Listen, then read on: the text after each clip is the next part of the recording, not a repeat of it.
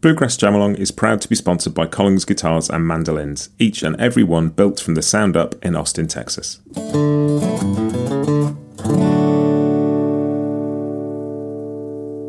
This episode is also brought to you by Peghead Nation, the home of roots music instruction. If you want to improve your playing, join me and thousands of other pickers getting better every day at pegheadnation.com.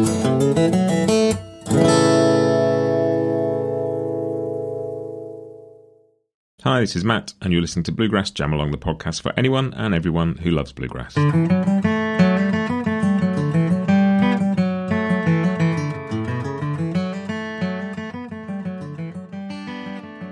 My guest on Bluegrass Jam Along this week is George Jackson. Um, George was IBMA Momentum Instrumentalist of the Year in 2022. He is an awesome fiddle player, and I have it on good authority. He was a competitive Highland dancer until the age of 21.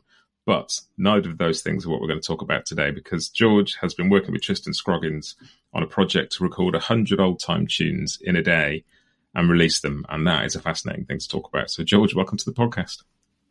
Thank you. Thanks for having me, Matt. Uh, yes, it's true. I, I, did Highland dancing for a long time, but uh, that's all I'll say. Wonderful. Well, I'm not going to ask you about that, so don't worry. Um, I mean, the, the obvious first question is why did you record 100 fiddle tunes in the space of a day? I know. Um, it's it's it's an absolutely crazy prospect, and uh, something that I personally probably wouldn't have ever thought to do myself. But um, we're all very lucky that uh, Tristan Scroggins uh, has much more interesting ideas than uh, than I do. Uh, so I guess he sent round a message to a bunch of friends and was like, I want to record 100 tunes in a day. And we were all just like, that's crazy. Why would we do that? um, and he was looking for people to to maybe go in on it with him um, financially and, and otherwise. And I, I, it didn't take me long to sort of figure out that that would actually be a really um, a really great project to be involved in um, because both Tristan and I run these like lessons platforms and uh, a list of 100 jammable tunes is is a really valuable resource. So um, so I just decided I was I guess I was uh, the uh, the only crazier crazy slightly less crazy person but uh, but crazy enough to jump on board with with Tristan with the idea. Um, so we started working on it together. Um, but uh, the secret, the secret is that we didn't quite record it all in one day. Um, I think it was about an, a week before we would were going to do the big session, and I was like, you know, I really think that we should try and get a head start on this stuff because that's so many tunes. I started doing the math. I was like, if it takes us five minutes to record um, one tune, and we you know, we have five minutes in between or whatever. I started like doing the math on that and I was like, oh my gosh, this is a really long time. Um, so I think we got together like a night before, um, or maybe it was uh, two nights before the big session, and we just sort of got as many done at, um, at our engineer's house as we could, which I think we ended up doing 22 that first night and then hmm. 78 in the big session, which is still an absurd number. Yeah, yeah, yeah. And I read somewhere that you recorded um, that that big session at James Key's house in his living room. We did, yeah. Um, James was uh, was gracious enough, I guess, to to think that this was a fun idea, also, and uh, you know, was down for us to use his space. Um, and and we, you know, something that that Tristan really wanted to uh, have be a part of this project was have it be kind of a uh, organic like house party jam, you know, not a sterile recording environment. So it really was still functioning as a house. James's roommates were uh, coming and going, and um, you know, people were cooking food, and in the space we were recording, mm. and um, friends were coming and going, playing a few tunes, you know, dropping in, playing a few tunes, heading out again um, all day long. So there's there's tons of sort of Nashville um, picker friends that are peripherally um, playing along as well. And it's it's interesting because these are like particularly it's old time tunes, isn't it? Rather than rather yeah. than bluegrass. That's the angle you've gone for, and there's such a you know a strong thread of that music being social music anyway. Um, to a Absolutely. certain extent, it's you know, fundamental. It's, yeah. And mm-hmm. so there's something about. I mean, these they sound. I've heard the first twenty which you put out so far, and they sound great. It doesn't sound like you know somebody's stuck a mic up and taped to jam in a pub or somebody's kitchen. It's sound. You know, it's they they sound great and it's balanced and it's you know it's clean and it's all there, but it's definitely got a kind of group feel about it. Yeah, um, and and certainly it's not the sort of thing that I've ever uh, done it in a recording session before where there's literally only one chance because um, we just didn't have time, you know, to. I mean, I think a couple of tunes we might have like there might have been a big enough mistake where we started it again or whatever, but it, that was very rare. Most of the time, it was like any mistake was was kind of like, well, that's going to be on there. So there's plenty of uh, funny bits, but it's you know it's funny when in that sort of setting in a sort of old time jam setting, you don't really hear most of that. You know, it comes and goes so quickly, and it's just part of the the group din, you know, that's happening. And no one really hears that in a jam session either. You know, it's just um, it's just part of it, and it makes it more authentic sounding, I guess. Well, it's really interesting because people like me who are learning to play instruments, like you know, one of the biggest hurdles people have to get over to go to a jam is like this fear of making mistakes and getting it wrong, and you know, and and that's not the point at all, is it? But that's you know, so many of us are afraid of that. Oh, absolutely. Um, yeah, absolutely. I mean, uh, but of course, the only way to learn is to make mistakes. You know, um, so yeah, uh, I I often encourage students that that are working with me. Um, yeah, that you just you have to put yourself in those situations. Um, and get used to making mistakes in front of people because uh, that's the only way it's going to happen. It's the only way you're going to move forward. And like, there's a, obviously there's a there's an educational element to this. You're talking about putting them on your sort of teaching site, and Tristan's putting mandolin versions of them on his as well. And was there a sort of particular reason with the old time? does it do? You, and I don't know enough about this, but is is there plenty of opportunity out there to hear decent educational recordings of bluegrass tunes and modern recordings of bluegrass tunes is finding old time stuff a bit more difficult. That's an interesting. Um, gosh, this is a whole. There's so many directions uh, to go with this question. Um, I think there's less tunes uh, that are jam standards in bluegrass because people um, spend a lot of time learning to solo over those tunes, and soloing is a big, um, you know, it takes a lot of time. You know, so when you're focusing on playing old time music, you're focusing on on the groove and um, and the bowings and and all of that sort of stuff, but the tune is the tune, and once you've learnt that, you tend to move on and learn a new tune. Um, and you know, while you're working on all of these these groove elements or bowing elements or whatever, and moving on and learning a new tune can really help you come back to the one that you were learning before with a new lens too.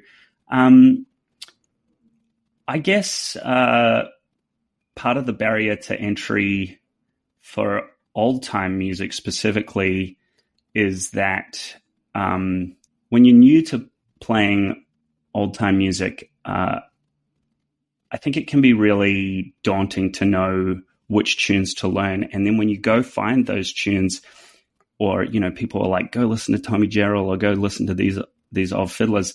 The the recordings that you're listening to are kind of challenging to listen to when you're not yeah, yeah. used to finding the the gold in it. You know, they're not like at up to modern recording standards. You know, like the playing isn't smooth; it's rough. Um, you know, and I think there's plenty of examples in bluegrass music of like really beautiful sounding um, uh, standard jammers.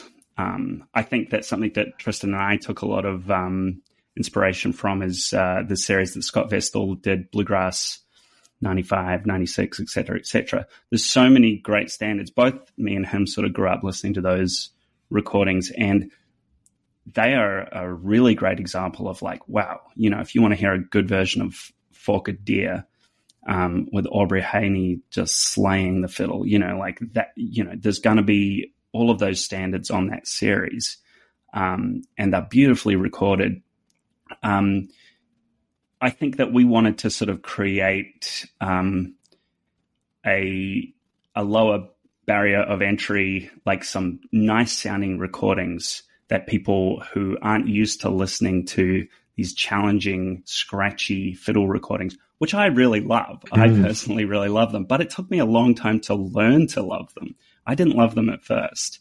You know, I I definitely was like, this doesn't sound very good, you know, and it's hard to learn from. Um, so when people are like, oh, I've, there's an old time jam in my community and you know, I want to go along and I want to learn some tunes, and maybe they don't want to listen to some scratchy fiddlers um, because they're not kind of used to that yet. They haven't sort of found their way into that yet.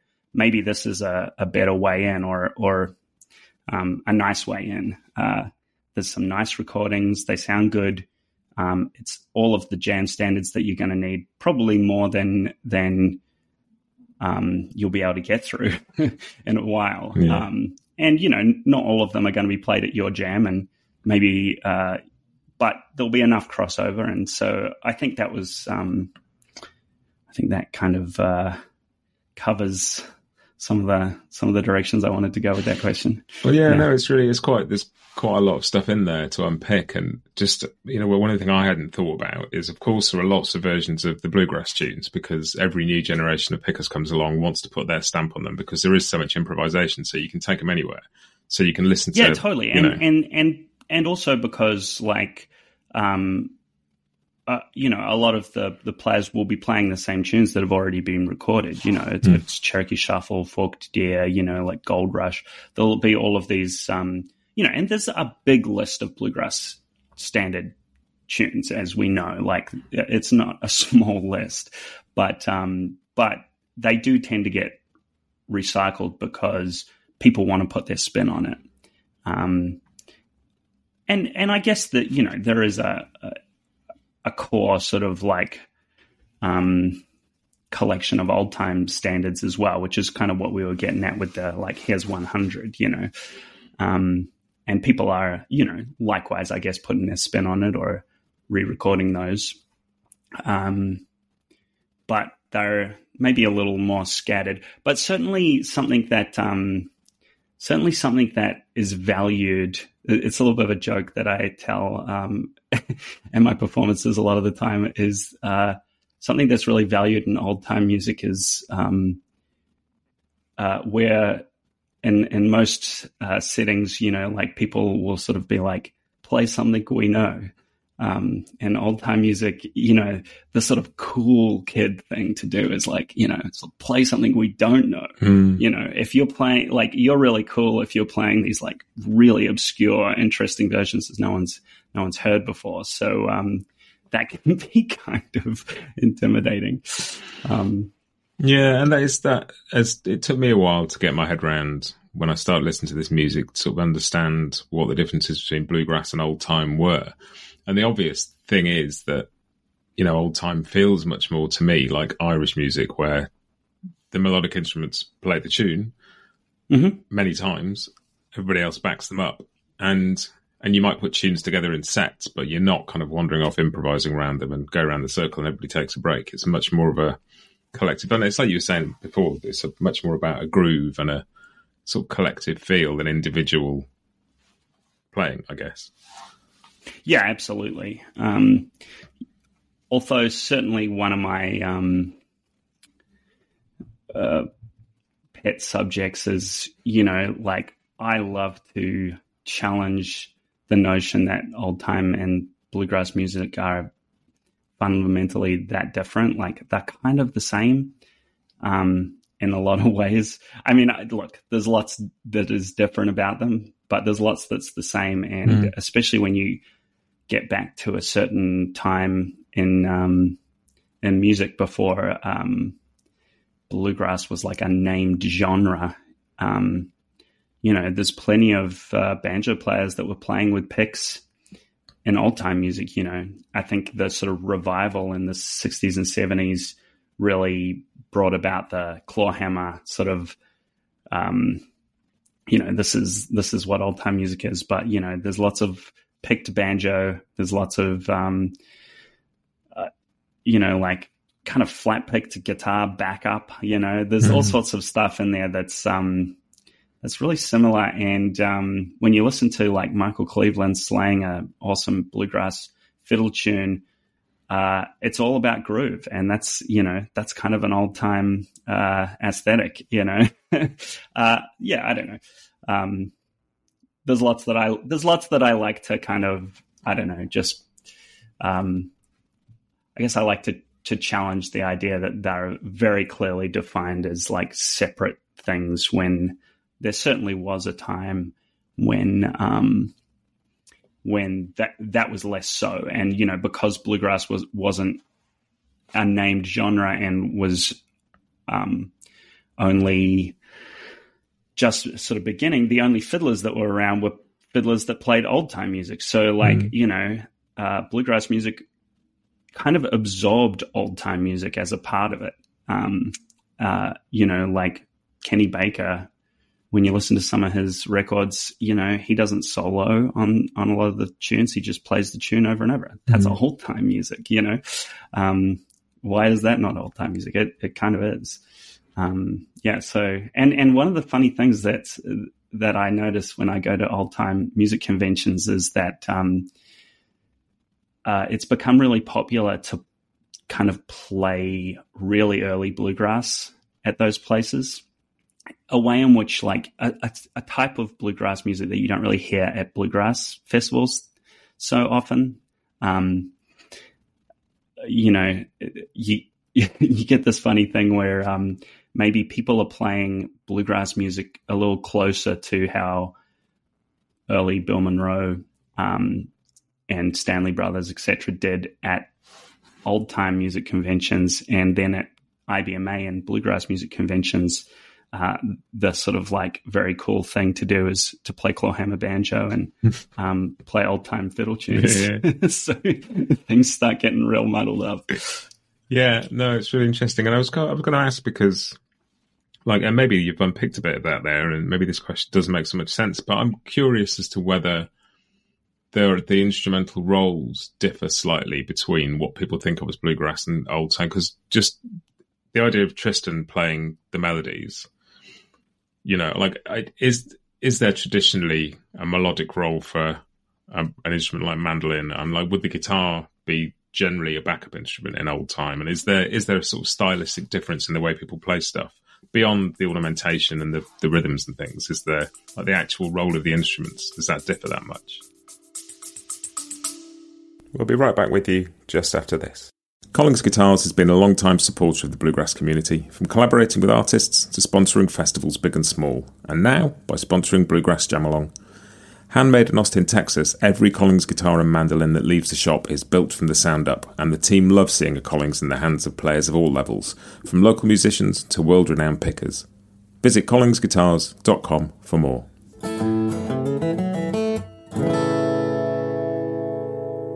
This episode is also brought to you by Peghead Nation, the home of roots music instruction. With 65 streaming video courses for guitar, mandolin, banjo, fiddle, dobro, bass, and ukulele from some of the leading names in acoustic music, Peghead Nation has something for every picker. You'll learn the tunes and techniques you need to join in at jams and play the music you love, plus advanced techniques like improvisation, theory, and ear training. Your first course is just $20 per month, and you can add more for $10 a month.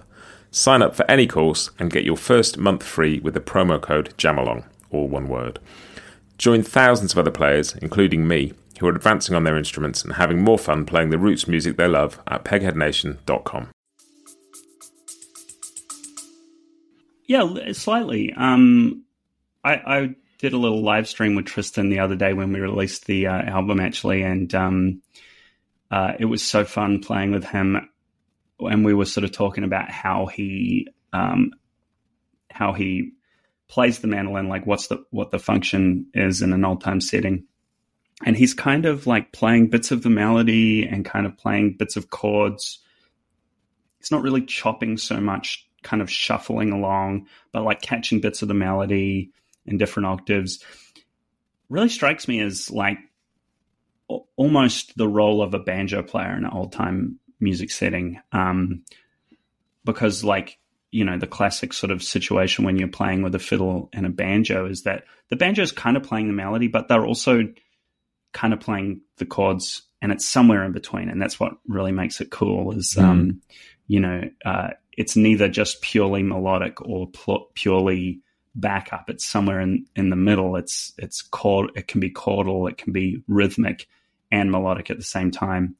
Um, and that's really complementary. And I think that's um, kind of how Tristan plays um, uh, during this uh, old time 100 um, session. Uh, uh, as for the other instruments, yeah, like guitar generally is is just playing chordal backup, uh, which is kind of what the guitar was doing in uh, bluegrass music when it first uh, mm. arrived. You know, it wasn't until much later that uh, guitars started playing uh, solos. Um, so whether or not you even want to call guitar soloing traditional bluegrass or not, um, you know, is a debate, and that that furthers my uh, hesitation that uh, bluegrass is old time and old time is bluegrass. Um, you know, but bass is a big part of um, old time music these days. But uh, you you really hear it. Um, sorry, I with my New Zealand accent, rare, rarely. kind of feel like I need to um, not not really R E A L L Y R A R E L Y. Rarely hear um, uh, bass on like any sort of source recordings.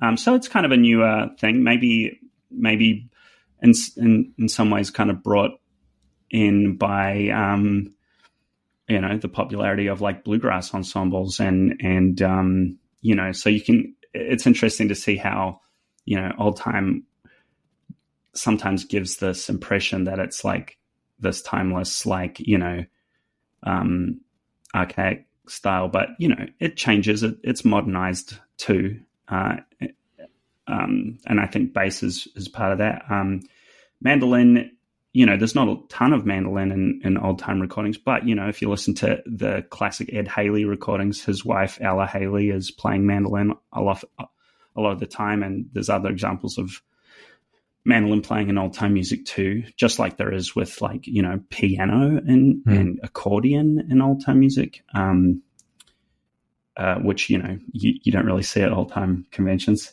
Um, and yeah, uh, the fiddle is generally just playing the melody. Um, there's definitely little bits of improvisation that that kind of happen. Um, you know, variations. Um, am I missing anything from no, no, uh, the instrument makes, list here? Makes Banjo? sense. Yeah, we, we talked about that sort of rhythm mm-hmm. melody style. I guess it's an interesting thing if, given that old time music was often social music for people to dance to, and that's kind of what these yeah. tunes were for. I guess you just would play with the instrument. You might have three fiddles and two banjos. You might like this idea of a bluegrass band being five instruments with specific roles is a relatively mm-hmm. new thing. But with an old time, you might end up with four fiddle players or you know two banjo players, and and I probably was rare to have a bass. And so if you had one, you had one, but you didn't kind of go, well, we can't do yeah. this without one. You just whoever was there played for whoever wanted to dance.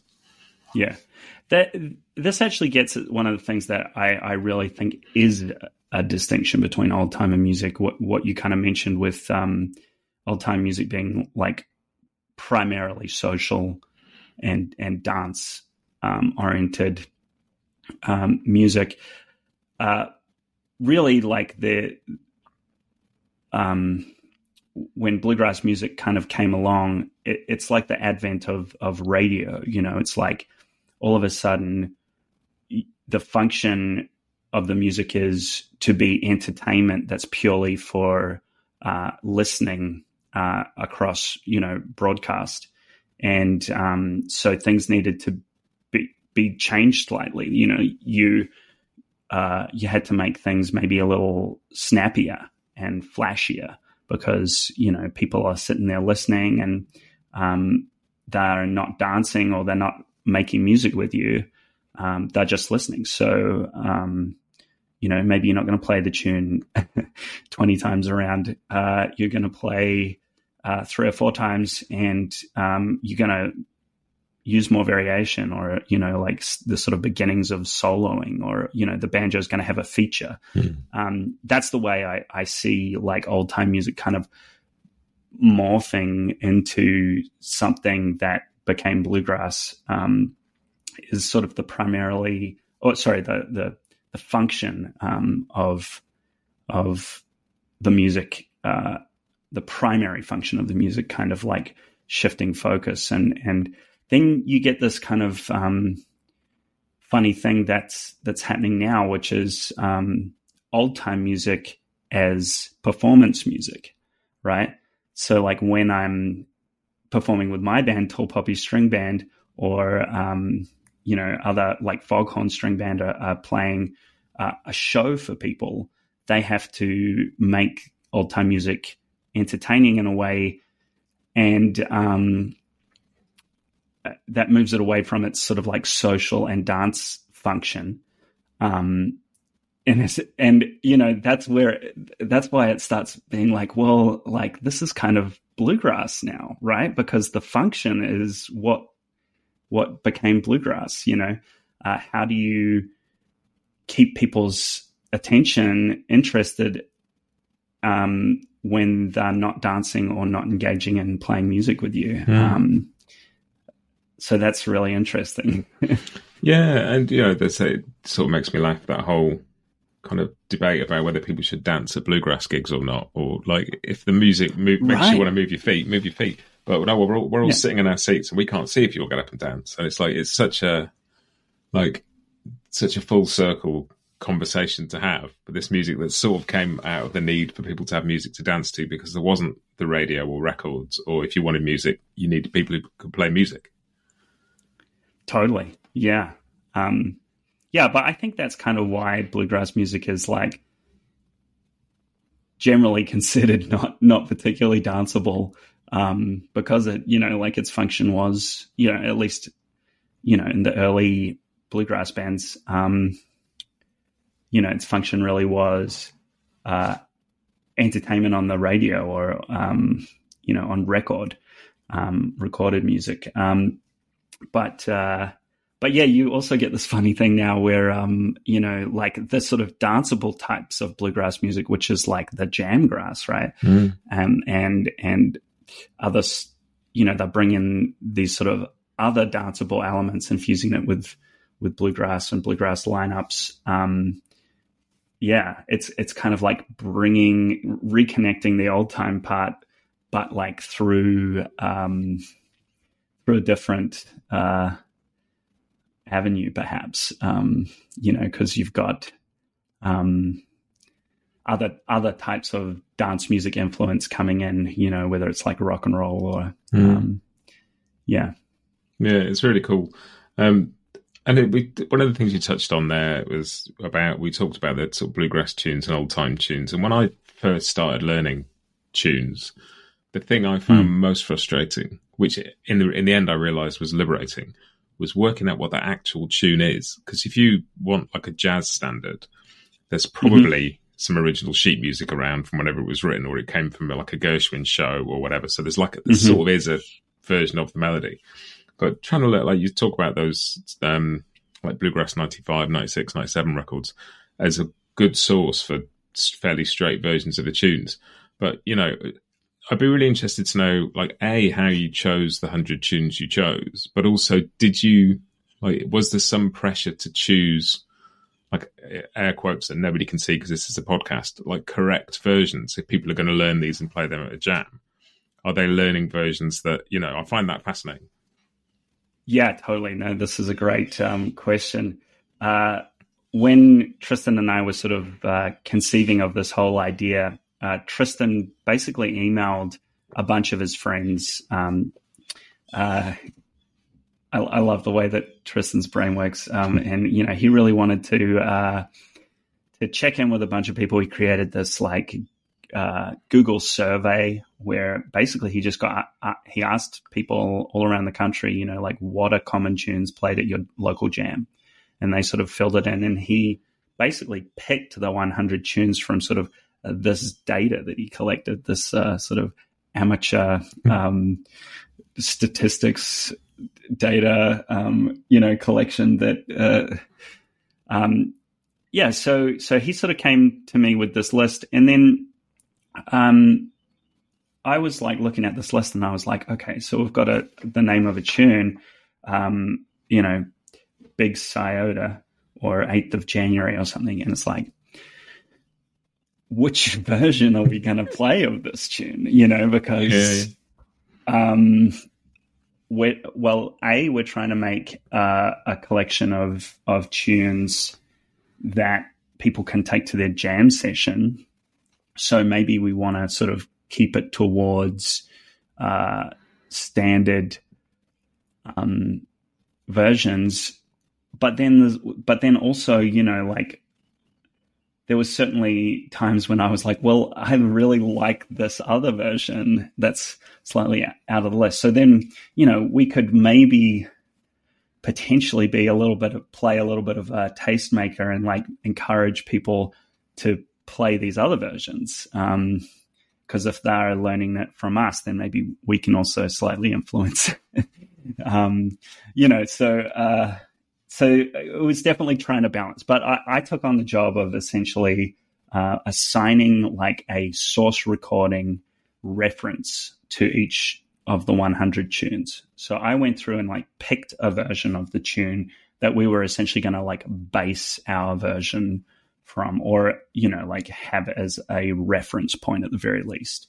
Um, I'm most of the time I tried to sort of hew that close to um, a version that people would um, likely play. Um, you know, so not like the most obscure, like, you know, extra bar, you know, or, you know, three, four part extra, you know, like mm. weird Kentucky version of, of a tune, but um, something that, you know, like maybe if there is a version of, of a tune, um, you know, that you hear people jam a lot at their, at, at these local jams, um, where did where did that version come from?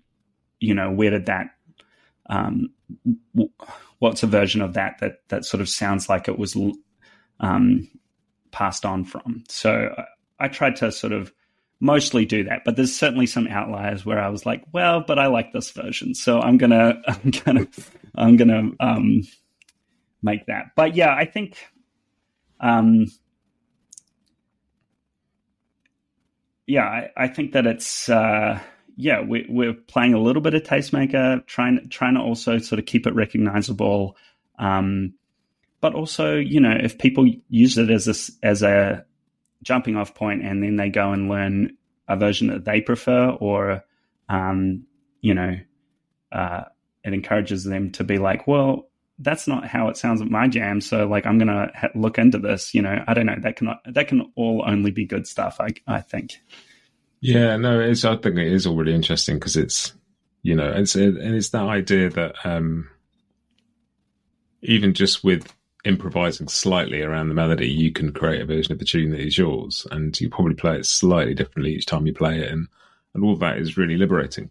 Um, yeah, and with the the kind of fixing the harmony of these tunes because there's there's probably several ways you can harmonize some of them. Like even just even at a bluegrass jam, just going and playing mm-hmm. something like Old Joe Clark, whether people mm-hmm. like you know if you play an A, whether people play a G in certain places or a D behind some stuff, it's you know mm-hmm. it's not always the same. And I, in old time music, it's E or the E chord, um, and never the G. Yeah, and because there's that there is sort of we were talking before about how often you'd have a bunch of melody instruments and maybe the you know, guitar is a relatively new thing um, compared to a lot of these instruments. And the idea, there's I've had conversations on the podcast before. This idea that once guitar came along, it slightly fixed the harmonic structure of things in the way that we're a bit more amorphous before and a little bit more mm-hmm. nebulous. Mm-hmm. And you could, and like you said, with the banjo playing sort of chords and melody, and often things mm-hmm. are in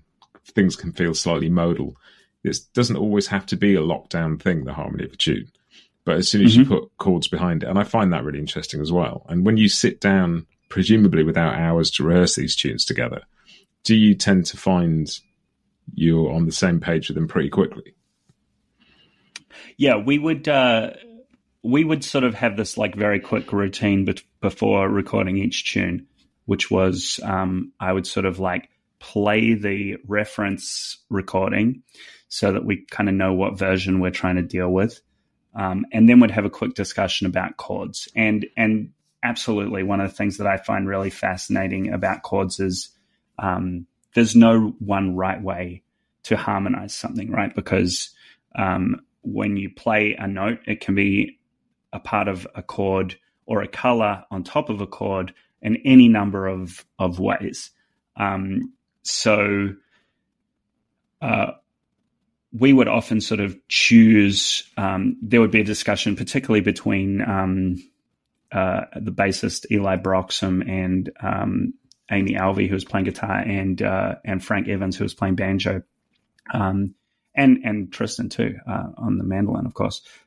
Least uh, least input from me playing the fiddle. Um, I was just kind of concentrating on playing the melodies, but um, but they would sort of have a have a bit of a discussion.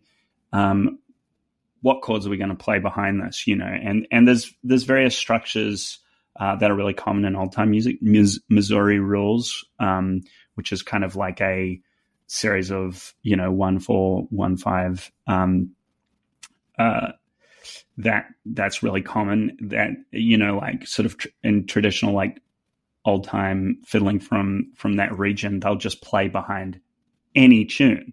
Um you know um it's kind of become this uh this particular style which is which is really fun and cool. It's a cool sound. So they would be like okay it's missouri rules in the b part. Um we're going to go to the the four chord here or you know um yeah so we'd have to make quick decisions basically are we going to go to the six minor or are we going to go to the four you know those are often interchangeable we're going to go to the five or the two minor here mm. are we hmm. going to um, you know like uh, are we going to try and keep it like super traditional sounding where you know um, there's generally just like a five chord um, or a four chord but um, uh, you know, like in more sort of modern recordings, you might use like a flat seven or, um, you know, a, a, six minor or a two minor uh, as more sort of colorful chords. Um, and uh, yeah, so we would just kind of make that make those calls, and and sometimes we went with the traditional option, sometimes we went with the the uh, more modern option, and it was it, we had a hundred tunes, so so you know, like it, it runs the gamut. We, mm. It's just like, uh, you know, are we feeling bored right now? Do we want to add some minor chords yeah. in for, for fun? You know, um, have we been holding the A chord for too long? well, it's it's also interesting just with um like with these tracks, um, the first twenty that are out now. There's bits of vocal on there as well, but it's very much vocal that kind of comes out of the ensemble rather than somebody on a mic singing a lead vocal. Yeah, totally. A lot of these tunes, a lot of these melodies, um, also have song elements. You know, um, obviously, like it's not song in the way that we think of, uh, you know, singer songwriter songs, mm. but um, you know, like there's verses to a lot of these tunes, and um, it's really fun to. You know, we didn't actually have anyone set up with a vocal mic, so when you hear the vocals come in, it's usually Frank or Amy kind of um, shouting verses out. Um, it's coming through their instrumental microphones, but that just adds to the um, to the sort of jammy um, aesthetic and um, the sort of authentic, uh, you know, jam session that it was. Yeah. Yeah, no, I love it. I, it. it. sounds great that way, and I think it's what I like about these recordings is they've got a kind of collective energy and a groove, and it's you know it's um, the way they're recorded really suits it and the way they're played. And I remember talking to Tristan about this project quite a while ago when I interviewed him for something else, and mm. um, you know, he's sort of saying that they were recorded quickly, and there's, you know, he didn't necessarily know all the tunes as they were being recorded, and and I think I, I think I've heard him say somewhere that like you took a break from them and then came back and listened to them, and was sort of surprised how good they were.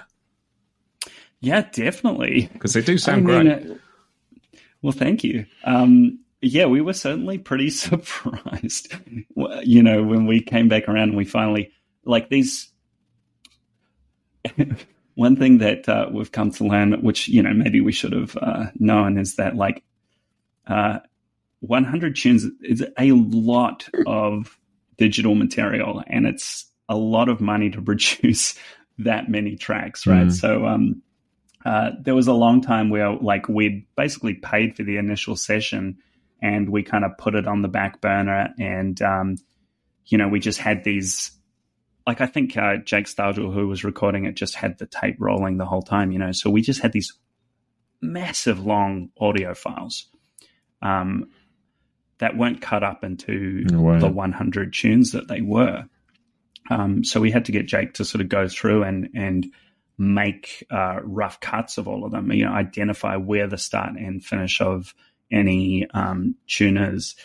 Uh, and so then we we got those rough cuts back, and yeah, you're sort of listening through them. Well, you know, this sort as I said before, you know, we're only doing about one take, maybe every um, every thirty or something. We'd we'd uh, stop one and and give it another go or something. But um, but you know, these are coming and going so quickly, and uh, they all just sort of blend into one, and and you, are never really sure whether or not uh, it's sounding that good, I guess.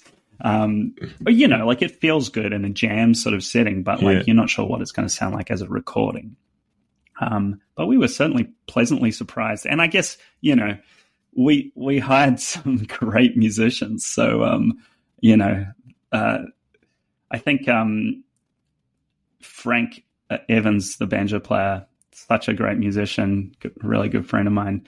Um, he's the only musician that actually stayed the course plays on all 100 of the tracks. Wow. I, I, uh, there was one tune that I hadn't learned very well, and um, Rafe Stefanini played that by himself because he was there, and um, and so I'm on 99, and um, Frank's on 100, and I think Tristan um, uh, played some bass on some, and you know Casey Campbell played some mandolin on some. So um, uh, he, he's not playing mandolin on all 100. But um, but uh, yeah, Frank Frank managed to to beat us all across the line. it'd, be, it'd, be, really interesting to talk a little bit about um, the educational element and the kind of. I, so we talked a lot about um, you know stylistic stuff and and the music and the process, but I'm really interested in because you know you like invested this time and this money in making these things about where they're going to sit and what you know how people will interact with them because they're there as you know people can go and just listen to them and that's great but there's so much more mm-hmm. isn't there? There's video content and sort of transcriptions and, and like ways people can actually use this to learn these tunes. Totally yeah yeah. I think the the educational element is is fundamental to this project like that's the that's the bedrock that we were building this on you know. Saw it, we saw this sort of project as um as something that would be really valuable to people uh, looking to to know what tunes to learn because that is such a um, uh, overwhelming um, uh, thing to come come to when you're just starting out in old time music. It's you know like there's all of these tunes and which ones do you learn and where do you learn them from? Um, I, I, think um, you know we're, we're so uh, it's it's so amazing these days that you know we have access to things like you know streaming music on Spotify or, or YouTube or whatever. Um, but you know, back in the day, at least you just had to learn what you had access to. Mm. Um, now, when you say that you're going to learn old time music, you have access to literally everything in your pocket. So that's overwhelming, you know, like it's just so daunting sometimes to like, where do you start, you know? Um, so we kind of thought, you know, this, this is a great, great thing for, for people who want to know where to start. Like, well, here's a list of 100. That's going to keep you busy for a while. And, you know, I, I don't know if people will learn all 100 of these, but like if they learn five or 10 and it starts them off and they discover um, some other recordings from there or some other tunes or versions or, or whatever, um, that's great, you know. Um, so yeah, like we're, we're, we'll um, release all of this stuff publicly eventually. It's going to take us a while. Um, we're sort of re- releasing it in five volumes. Um, of 20 tracks um, as we sort of get them produced. Um, but on our Patreon pages, we have, um, you know, like we're, we're um, doling out like five new tracks every month uh, to subscribers there. So there's, um, as of this month, 50 tracks available. And they're in, in like rough edit uh, like format rather than like mixed and mastered like the first 20 are. Um, eventually, you know, like we'll, we'll get them all uh, mixed and mastered, uh, but that just takes uh, time and money. And um, we haven't, you know, quite got that all there yet. So, uh, you know, we're doling them, doling it out um, in little bits uh, to our Patreon pages where uh, producing video content. Like I recorded myself playing these tunes, all 100 of them, um, on my iPhone, sort of in an overhead position so that people can see my left hand and my right hand and maybe get ideas on like how to use the bow and, um, you know, where my, where my fingers are going down and like how I'm double stopping or, or whatever, uh, whatever they might find interesting. Um, so you know, there's all that video content that comes along with it, um, and uh, you know, I'm I've just released the first video of that publicly on my YouTube channel as well. So you know, I will be sort of doling out bits of that publicly as we go as well. Um, and uh, and then also, you know, we're writing out like music notation and tablatures um, so that if that's something that is important to the way that you learn and and that you would make things easier for you. And I've always been like a strong encourager of uh, ear learning, you know, mm-hmm. learning tunes by ear for bluegrass music and old time music or any sort of folk music. Um, but you know, there's certainly times where you know having a look at the sheet music to know give you an idea about maybe bowing or you know what notes are coming in if you're finding it difficult to to work out a particular passage or something. All of that stuff's there. So um, we're sort of trying to uh, have as much educational content from this as um, as people could ever imagine. and so, the best places for people to come to find this stuff is it? I presume your Patreon page for fiddle versions and Tristan's for mandolin versions. Totally, yeah. Um, yeah, and if you're if you're not a a, a fiddle player or a mandolin player, you know, um, either one. So you know, like there'll still be stuff on on these um, on these Patreon pages that um, that are are totally applicable. You know, I have uh, music notated, like written out versions um, that can be you know used or um, you know uh, you can slow down any of these tunes and um, on YouTube and um, you know learn them flat to, on on your flat pick guitar or, or whatever. Mm. Um, so yeah, cool. And presumably they're there as kind of people come and buy them on Bandcamp or wherever as well to to buy the tunes. Yeah, so um, you know, like we we sort of have all of that stuff available to patrons um, on our Patreon pages uh, for five dollars. That's the sort of barrier to entry uh, for any of the old time 100 stuff. Um, but if you you know like not doing that sort of subscription stuff um, and you want to just buy volume one, um, it's available on Bandcamp. it's also available anywhere, you know, like um, on all the streaming music and stuff. And um, I guess you know it's a little bit the honors system, and and you know like we're just trying to get it out to as many people that it would be helpful to as possible. But if you know it's in your price range and it's in your um and you're getting something out of it, then um you know maybe subscribe to Patreon for a month or two and um or, or uh, buy it off Bandcamp. You know um if if you're finding va- value in it, that's yeah, that's where we're sort of going with it. Cool. I mean, just listening to them, I've been listening to them sort of this week. They've been in my head as I've been wandering around doing things, and there's some awesome some tunes in there that I didn't know, lots of tunes I didn't know, and it's certainly made me want to learn some of them. Um, so yeah, and it's I think that point you made about uh, about how much stuff there is in the world, and like you know the possibility anything that curates a selection of things for us, I think is becoming yeah. more and more valuable because and that's you know one of the traditional roles of a teacher is to you know you can go on any site totally. on YouTube wherever there's endless things about learning how to play your instrument. But then it's up to you to find the meaningful ones and having somebody just guide you and go, look, here's a selection of tunes, here's some versions of these tunes, and here's how to play them. Is you know, it's like it's a really invaluable thing because you could flounder for hours and weeks and months and years on your own looking for this stuff. And I think it's I think it's great to have, you know, a hand picked selection.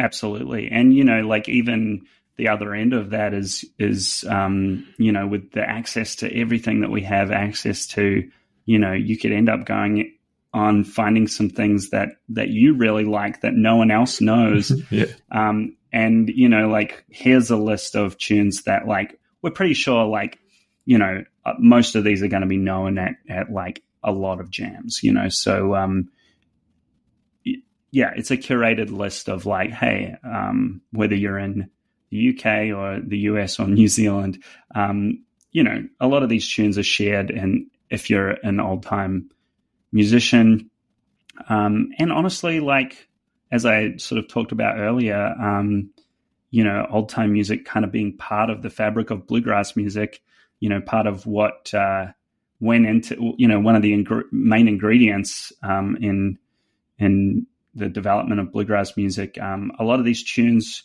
are also bluegrass tunes or tunes that are played in bluegrass music. Mm. And um, and uh, you know, if you're interested in uh, finding out where these tunes came from, you know, um, that that this is also you know that it's kind of digging deeper into you know the roots of bluegrass. And there's a whole, I mean, you know, there's a whole other conversation you can go off on that route and talk about you know the tune and then some of the sort of British, Scots, Irish history of some of it and the same tunes having different names and there's a whole you know you could go on for hours and I find all that really interesting. Um, but it's been really cool listening to them and I'm definitely going to learn some and it's just it's been really interesting talking about them. Thanks for coming on. That's awesome, Matt. Yeah, this was a great conversation. Yeah.